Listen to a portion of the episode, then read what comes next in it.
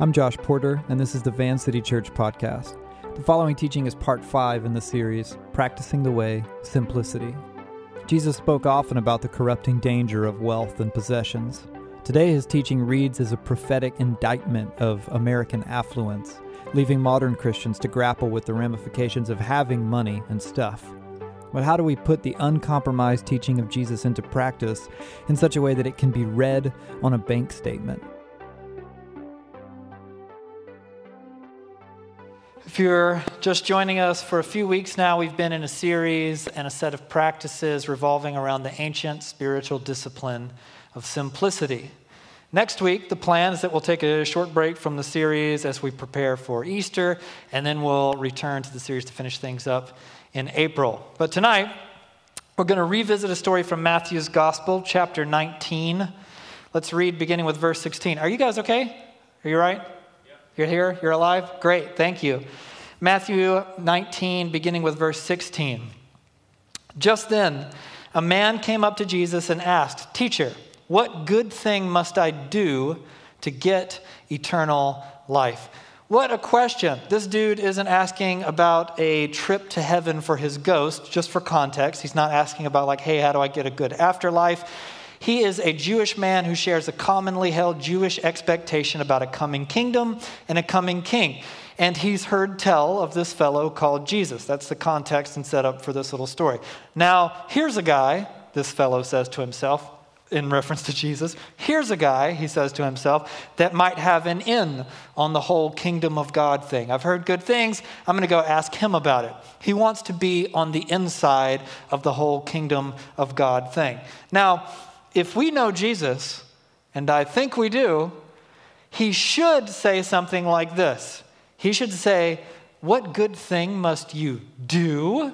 You don't have to do anything. Perish the thought. Salvation is a gift. Justification by faith through grace. Man, good news. Have a nice life. Say a prayer. So let's fact check, shall we? Verse 17. Jesus replies, "Why do you ask me about what is good?" Jesus replied, "There is only one who is good. If you want to enter life, keep the commandments." Now, notice that Jesus has revised the man's verb. The man asked, "How do I get eternal life?" And Jesus tells him, "Here's how you enter life." The man, this is a subtlety in the literary world, but the man wants a transaction. One scholar I read said that Jesus transfers the man from a market to a road. He wants an exchange. Jesus tells him how he can enter along a path. And interestingly, Jesus' proposed method of entering life is to, of all things, keep the commandments. So he doesn't say what he was supposed to say. Now, you and I, that's a joke, by the way. Jesus is always right.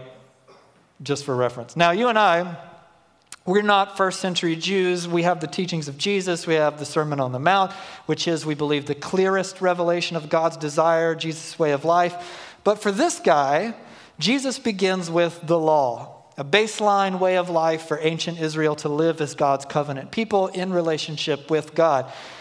But if you know the story, there are a lot of those laws, some 600 plus, to be a little more exact. So look at verse 18. "Which ones?" the man inquired, which is a fair question. Jesus replied, "You shall not murder, you shall not commit adultery, you shall not steal, you shall not give false testimony, honor your father and mother, and love your neighbor as yourself." It's just kind of weird. Jesus cites a handful of the 10 commandments, 6, 7, 8, 9, and 5, if you're counting. And interestingly, the commandments that Jesus highlights are the commandments that address human relationships rather than divine relationships. Why is Jesus emphasizing the treatment of other people here? Let's find out. Verse 20.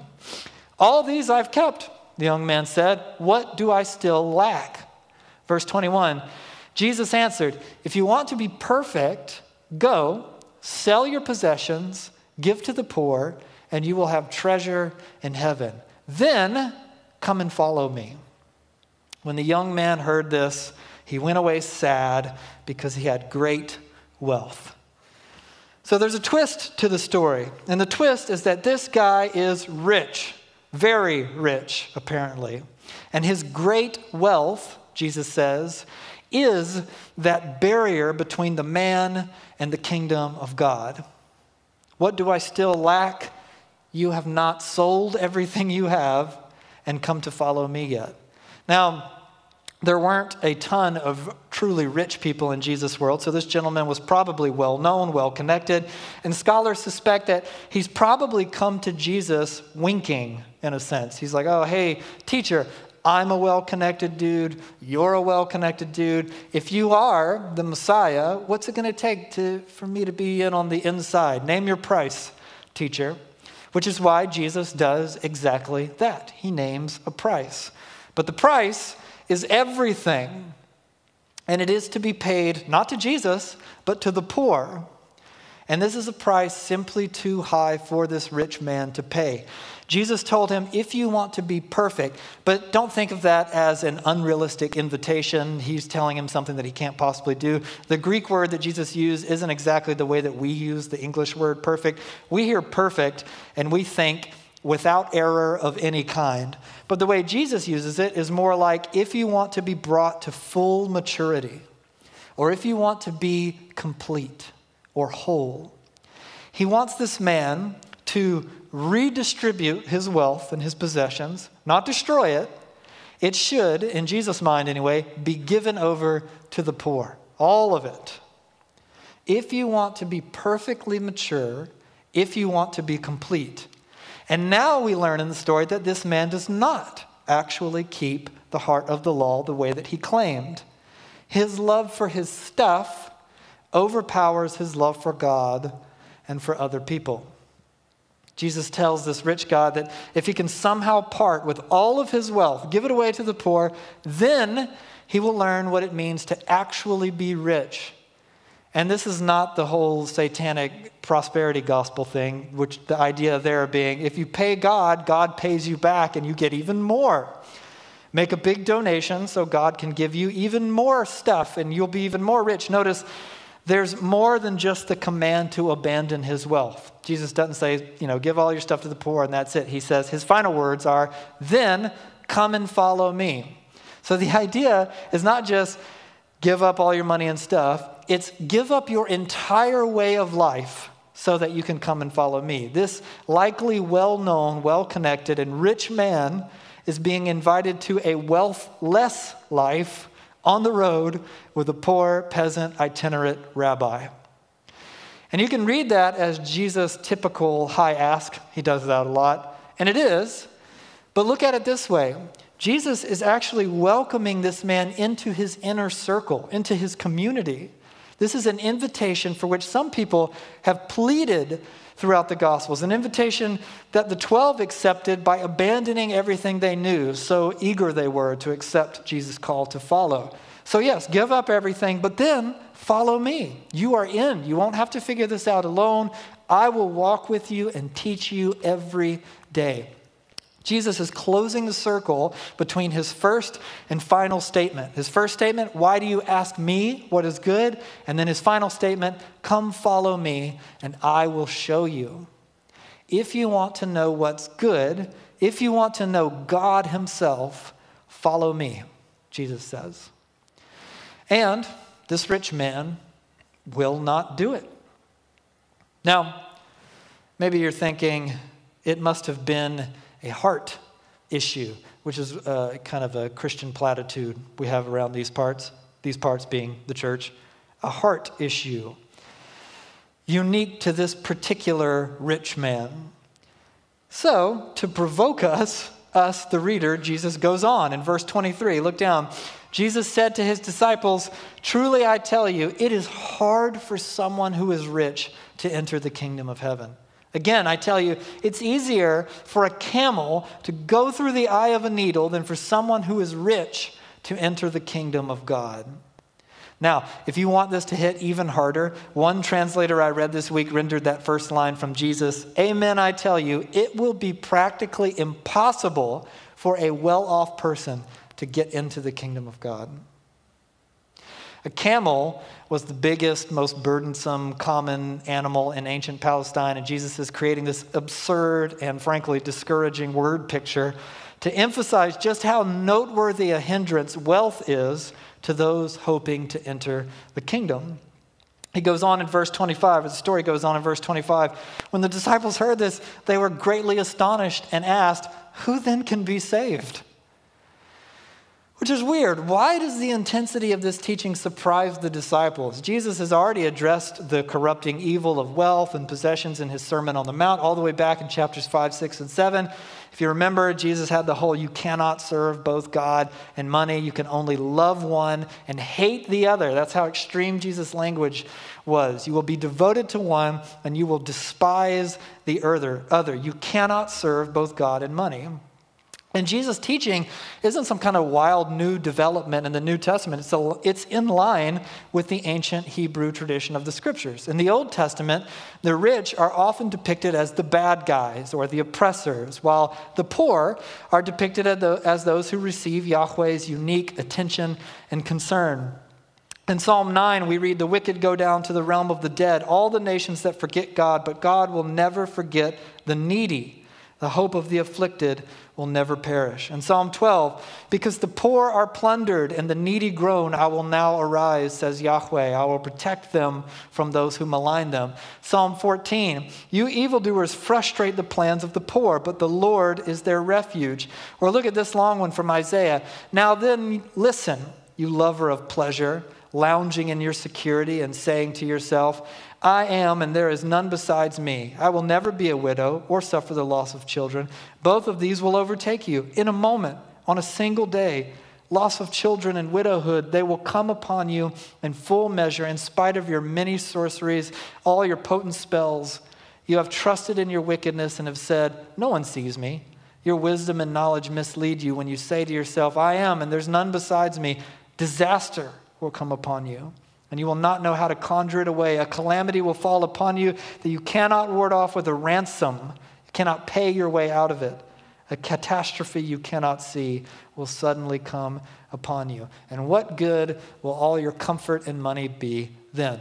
Really, we could go on and on and on with scriptures like these. The question of why Jesus' hardcore teaching comes as any surprise, frankly, baffles commentators who can only conclude this. The reason the disciples are astonished is because the myth that to be rich is to be happy was as pervasive then as it is today.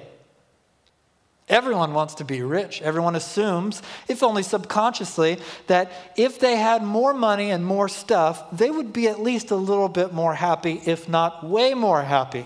It's why we fantasize about winning the lottery, or why we play games with the hypothetical question, what would you do with $1 million? Everyone assumes more money and more stuff is better than less money and less stuff. So Jesus answers his disciples' astonishment in verse 26. Jesus looked at them and said, "With man, this is impossible," meaning a rich person entering the kingdom. "But with God, all things are possible."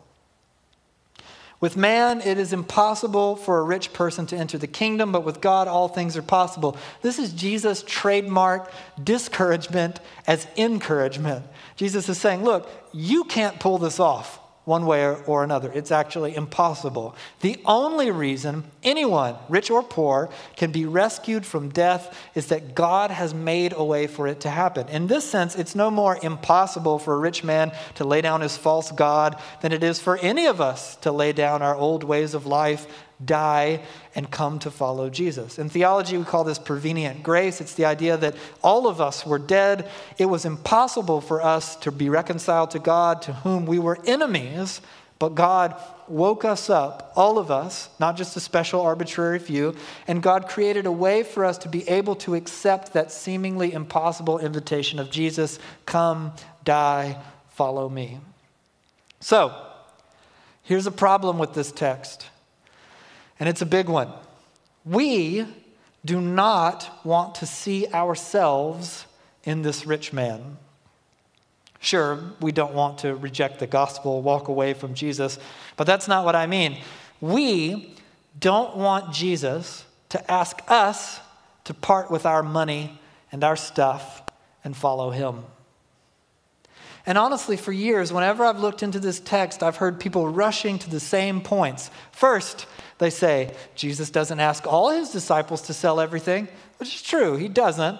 Peter still has a house in the story. Some of the fishermen still have boats, for example, to which they return after they believe Jesus is dead for good.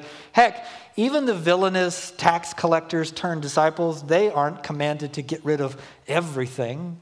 So, citing all of these true things, some kind of wag their worried finger at the text and say, see, we don't all have to get rid of our stuff. And they breathe a shivering sigh of relief.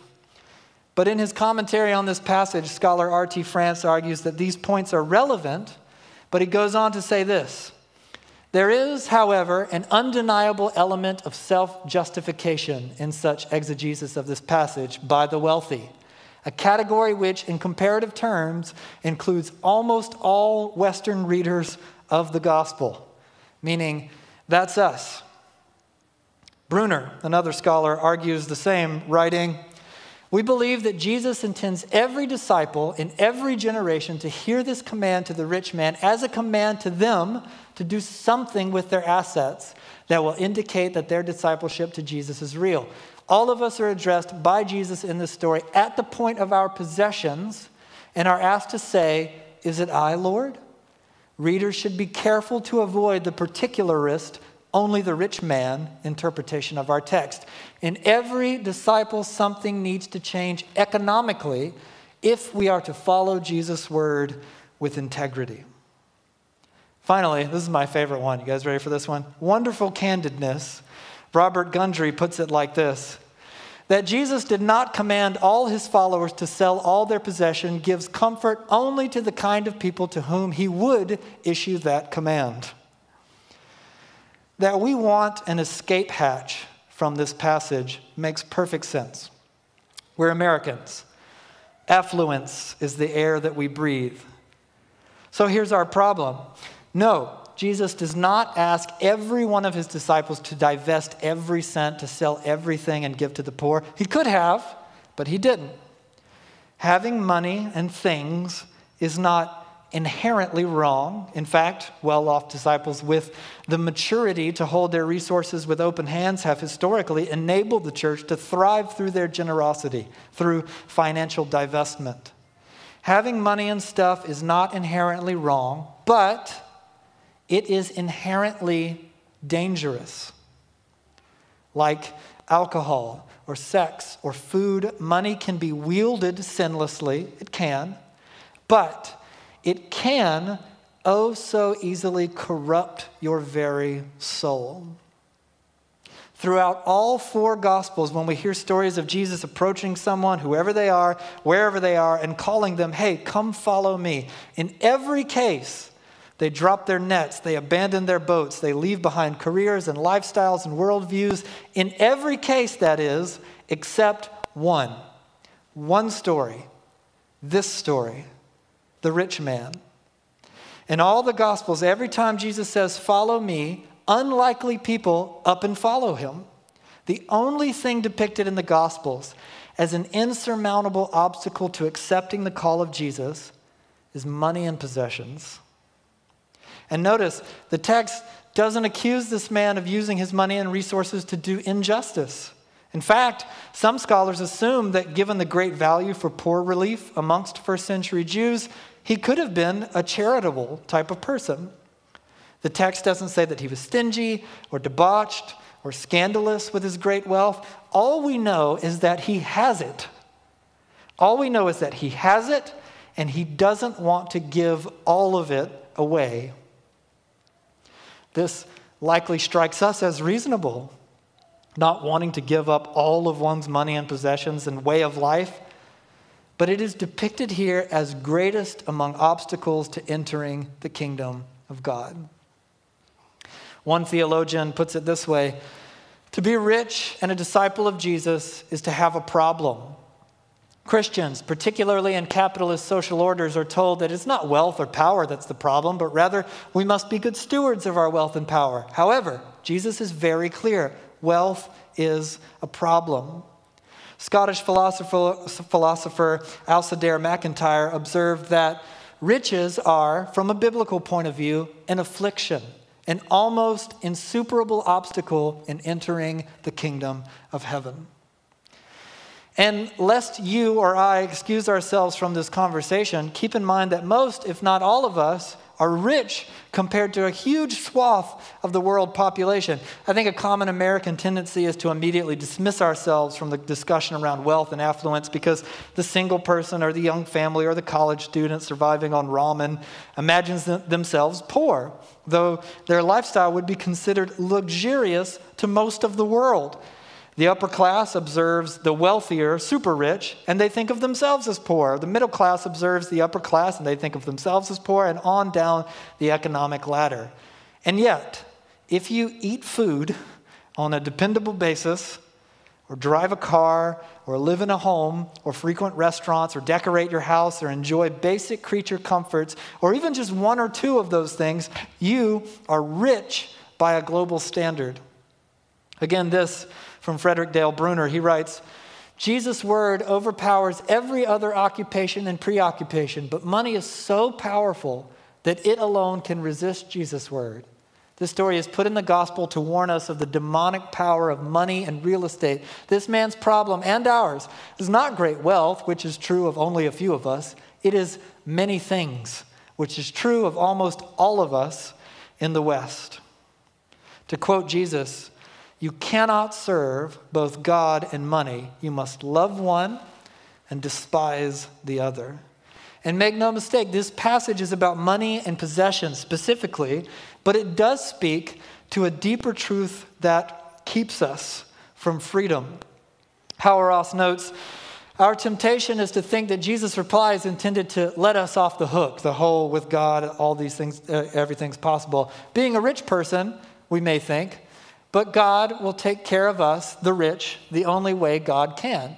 Yet, such a response fails to let the full weight of Jesus' observation about wealth have the effect it should. Jesus' reply challenges not only our wealth, but our very concept of salvation. To be saved means that our lives are no longer our own. Concern for wealth and possessions does not always manifest itself in lavish lifestyles and opulent households. It could be the fretful anxiousness with which you handle your money or worry about more of it, a kind of nervous penny pinching or hoarding a savings account, big plans for financial safety and security under the guise of being a responsible adult. And don't get me wrong, being financially responsible is a very good thing, but the problem is that Jesus does not call his disciples to financial stability or security. He calls them to radical generosity. He calls them to let go. Jesus calls his disciples to the kind of generosity that will often seem reckless and irresponsible to the world or to the Dave Ramsey programs and five-year career plans. The context in which you and I live is set up to keep us blind to the way that money and possessions corrupt us. The Western mind wants badly to simply drift in the warm, gentle current of its own financial imagination. Money and stuff is good, we're told. More money and more stuff is better. We don't owe anyone our money and stuff. It's our money and stuff. The disciple of Jesus has to maintain a deliberate and concentrated sobriety, drag themselves up out of the lazy undertow, and deny both themselves and the status quo. No, we say, Jesus, the King, taught us to hold our money and possessions in open hands. They do not belong to us. They are not to be exhausted on our appetites, on our plans. They are not to be hoarded for our perceived longevity. They are to be redistributed in the name of generosity and justice. To the poor, to those in need, for justice causes, local and around the world, for kingdom causes, for the church. I think, personally, talking about simplicity without generosity or vice versa misses an important component of spiritual formation. Frustrating thing is, there seem to be so few reasonable voices of practicality. You've got the rich, hip megachurch pastors going on about simplicity in theory, but then leading obvious Instagram lavish lifestyles. Or you have like, you know, the poverty gospel people of the world going on about simplicity, but then they have like dreadlocks and wear a burlap sack for clothes, you know. And you're thinking, can we not split the difference? Must we all go full burlap? But true generosity is... I was thinking about one of these communities with the stereotypical burlap people. They had like a toilet powered by, I stopped at one in Philadelphia one time, they had a toilet powered by like a bike and stuff. I was like, that's neat. I don't know about the toilet with the bike personally, but anyway. True generosity is, I think, by its very nature, a self-sacrificial gesture. It's what sets it apart from the minimalism self-help fad, which is all about you, a better lifestyle for you, making you more happy. Simplicity is about radical generosity and self-sacrificial love. If your simplicity and your generosity doesn't cost you something, and if it doesn't cost you something that you feel, then there's probably another word to describe it. That's just called decency or basic kindness, or that's called pragmatism. But how do you live simple, self-sacrificial generosity without necessarily going full burlap sack? You can if you want, or, you know, the toilet bike. So with my last few minutes, let me just offer with humility some ideas that have been helpful for me and my family. We've worked out over the years through trial and error, and you can... hopefully they'll stir your imagination. If you like, take some of the ideas, use them to generate your own. I want to start on income and spending before we move on to the whole idea of cleaning out your closet and your garage, because reassessing the way that we spend and save is about taking on a life rhythm as opposed to a single simplifying activity. A single simplifying activity like getting rid of stuff, that's great, it's helpful, it's part of this practice, but let's start with the actual rhythm of income and divestment. In the weeks to come, we'll explore more ideas about simplifying your possessions. For now, let me offer some broad principles to hopefully begin to stir our hearts and minds in the right direction. Now, these ideas presume a working budget. If you don't have one, or if you sort of did at one point, but you don't remember if you do anymore, and if you do, you're certainly not honoring it, don't worry. The plan is to have an additional podcast where my wife Abby is going to talk through budgeting, something she's done for lots of people over the years, which would be awesome. She's by far the most organized and frugal person I've ever known. This is great for making a budget. These, what I'm about to give you guys, are ideas to consider before we get to the spreadsheet proper, and hopefully will motivate you once you get down to making a new budget or organizing a budget. First, you've got an income of some kind, relatively big or relatively small, steady or unpredictable. Money comes in somehow, and you spend it. So let's begin here. Your income arrives. Don't spend anything. The first thing that happens is a surgical dissection of those funds. A planned, disciplined amount goes to the church. This is not a tip. It is a self-sacrificial gift of generosity. Like Cam said a minute ago, the idea is that in a healthy family, everyone pitches in. If you go to a different church, that's where you pitch in. It's not random. It is a planned portion of your income with every paycheck. Most of us, or many of us, I should say, start with the whole 10% paradigm, which is based on this biblical paradigm of tithing. But you can start higher if you like. You certainly shouldn't stop at 10%. Another portion that you designate goes immediately to justice. Maybe it could be sponsoring a kid. That's a great and easy thing to do. Maybe a recurring donation to a charitable cause that you believe in, local or abroad. Maybe throwing in on someone's adoption fund, something like that. There's certainly no shortage of opportunities. But the idea is that you start with giving. It does not come out of the leftovers. It does not come last in the process. You begin with generosity and justice from the outset. Next, you've got bills and grown-up stuff. Now, bills to pay, adulthood, all that.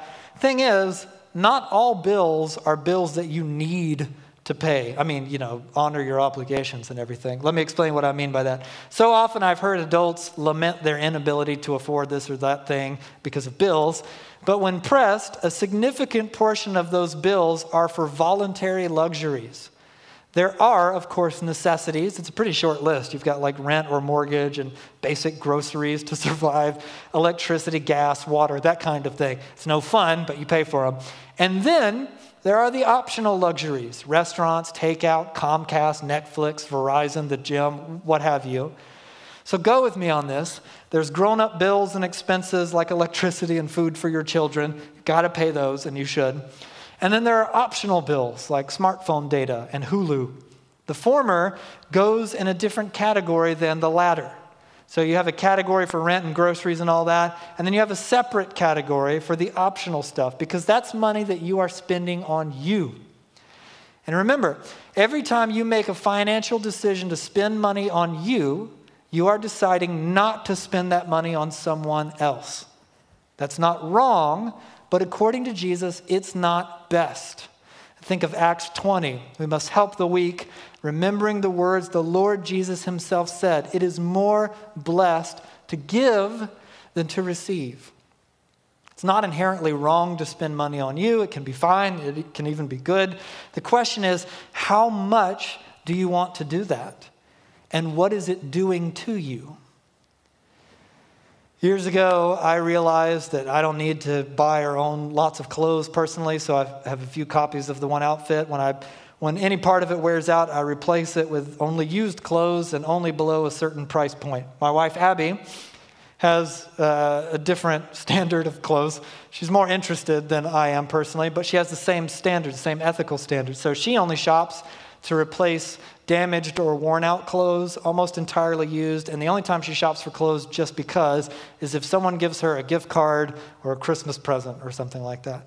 And really, that's how we get almost every expendable thing that we just want to have. If I were to like go out and buy a movie or a book, that's the kind of things I would spend my money on. Abby would stop me and say, "Where did you get money for a book?" And she has.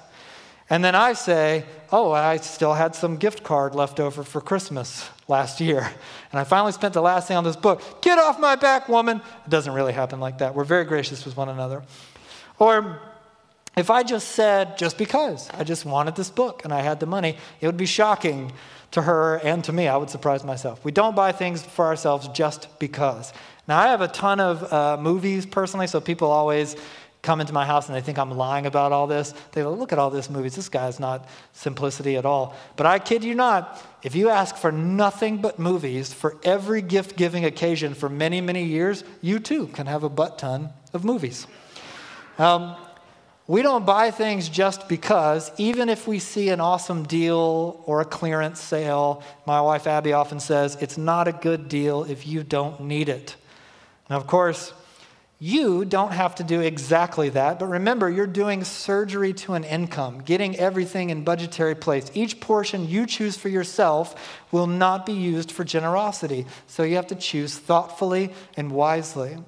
The portion designated for you should, I think, be reflective of your values, the things that enrich your life. So maybe if going out with friends is an important and enriching thing for you, your budget reflects that by setting aside more funds for that than for something else.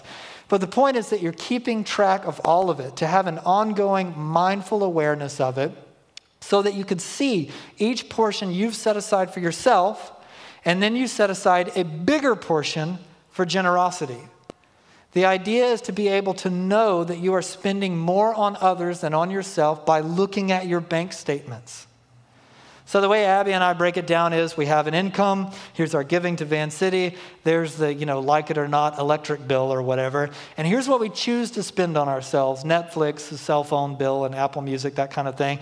And then we take another portion to divest in generosity. And we deliberately set that last number higher than the number of, than the amount that we are spending on ourselves. We spend X on ourselves. We spend Y on others. X is less than Y. And we can see that on a bank statement. Now, conversations like these are typically replete with theoretical concepts of heart posture. It doesn't matter how you spend your money, just the disposition of your heart when you do it. Like the number matters less. Respectfully, I disagree. Yes, the heart posture matters, but setting specific numbers is a way to exercise a heart posture with a quantifiable discipline. Not unlike any other spiritual discipline, we practice prayer or Bible reading or worship and generosity and simplicity by disciplining ourselves with practice, not just when our hearts feel like it. And then, over time, our hearts are shaped by that practice to desire that thing more. Your generosity budget might be broken up into donations, a justice cause, or it could be just buying someone else dinner or coffee as a way to bless them.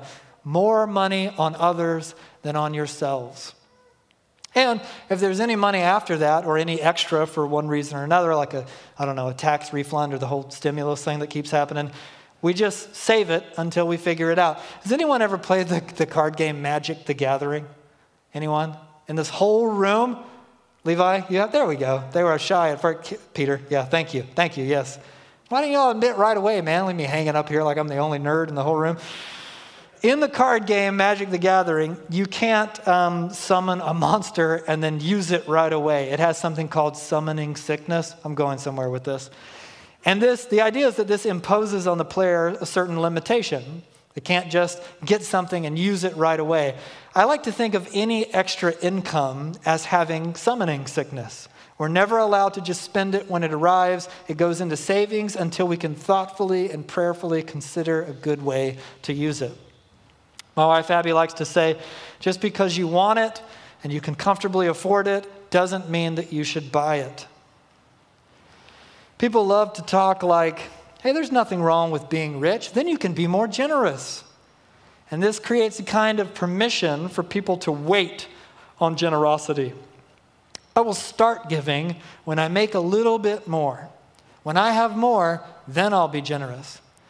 But that's not necessarily true. The truth is that anyone can be generous. In the Bible, those with little are often depicted as mastering generosity, while well-off people are stereotypically the least generous. If you are not generous with a little, you will not be generous with a lot. Simplicity and generosity are spiritual disciplines. These people talking like they're waiting for their bank accounts to fill up, and then they'll be like Santa Claus. It's an unrealistic plan. You have to plan it now, whatever your financial season of life, practice it, from poverty to wealth and everything in between. Waiting for organic occasions to embrace simplicity is a bit like waiting for when you feel like fasting. That almost never happens. Sure, some people are, by nature, more generous than others, but the only way that all of us can learn to embody a lifestyle of consistent simplicity and generosity is to practice it in a deliberate and disciplined way. Think of it like this. People trying to make radical fitness changes, for example, they don't just casually skip a donut here and there. They make life decisions. They plan and they practice. They say things like, I'm going to run on these days. I will go to the gym on these days with this routine. I will no longer eat these things. I will eat these things instead. I will eat this much. And on these days, economic divestment, generosity, simplicity works the exact same way. I am learning to understand my income and the way I use it as something that shapes me, for better or for worse, something that can either demonstrate the kingdom of God or keep me from it. So in order to do counterformation, I will practice budgeting and economic divestment, generosity and simplicity as a spiritual discipline for the sake of the kingdom. I know what I make. I know how I spend it. So this portion goes to me for these reasons. And this portion will go elsewhere, to the church, to the poor, to my community, for justice. And I am learning to do this thoughtfully and consistently, and I can see it in action on my bank statement. When you choose to practice generosity, you are, in a sense, setting an income on a table and dividing it into portions for others. I believe that if we do this in such a way that we actually experience the feeling of, I could have more for me, but I choose not to, we will be shaped by that decision every time. We will realize that we actually need less than we thought we did, and we'll experience more freedom. And we can find out for ourselves if Jesus was telling the truth when he said it was more blessed to give our things away than to keep them for ourselves.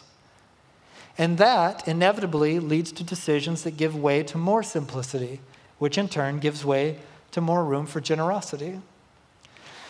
To end, let me tell you guys a weird story.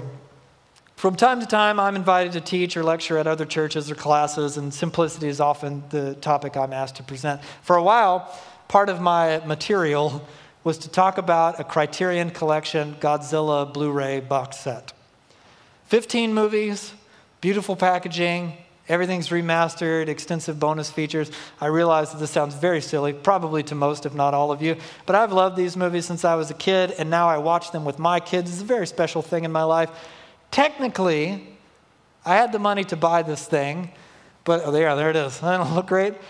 I had the money to buy this thing, but I did not buy it. And as silly as it sounds with this particular example, it did something to me to feel that, to choose to divest that money that I could spend on myself elsewhere instead.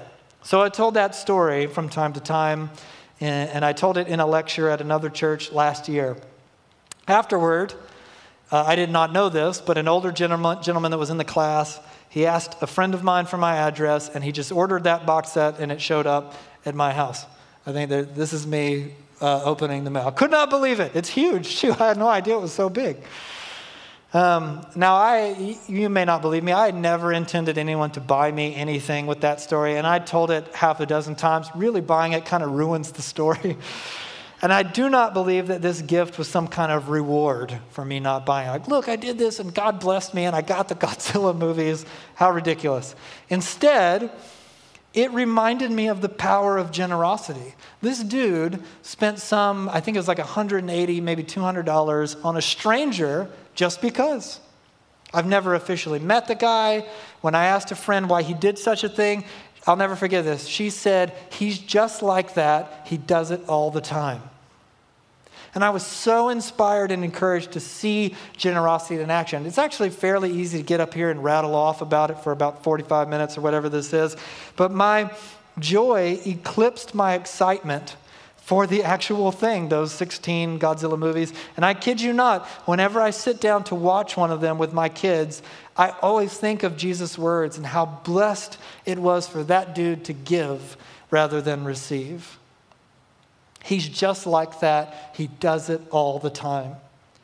And I thought, my God, I want the same thing to be said about me. Not for my sake, but for the sake of the kingdom. Because it inspired me for the sake of Jesus and his teaching that someone would follow him so well. Simple and small and silly a gesture as that is.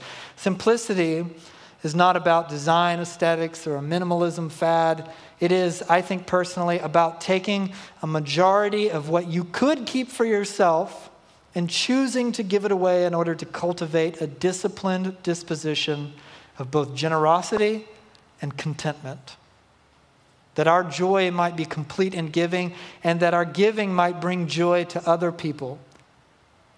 To do justice, to right wrongs, to combat evil, and to just bless a stranger for no good reason other than it's better to give than it is to receive. Simplicity is a way of disciplining myself to experience what Jesus taught.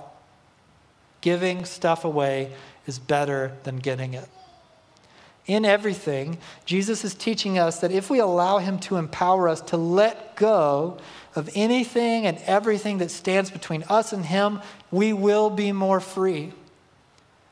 And Jesus isn't calling us to misery. He's teaching us self-denial as the door through which we access what he called life and life to the fullest. It hurts sometimes. More often than not, it's difficult. Sometimes it seems impossible, but with God, all things are possible. So let's pray that it would be so in our own lives.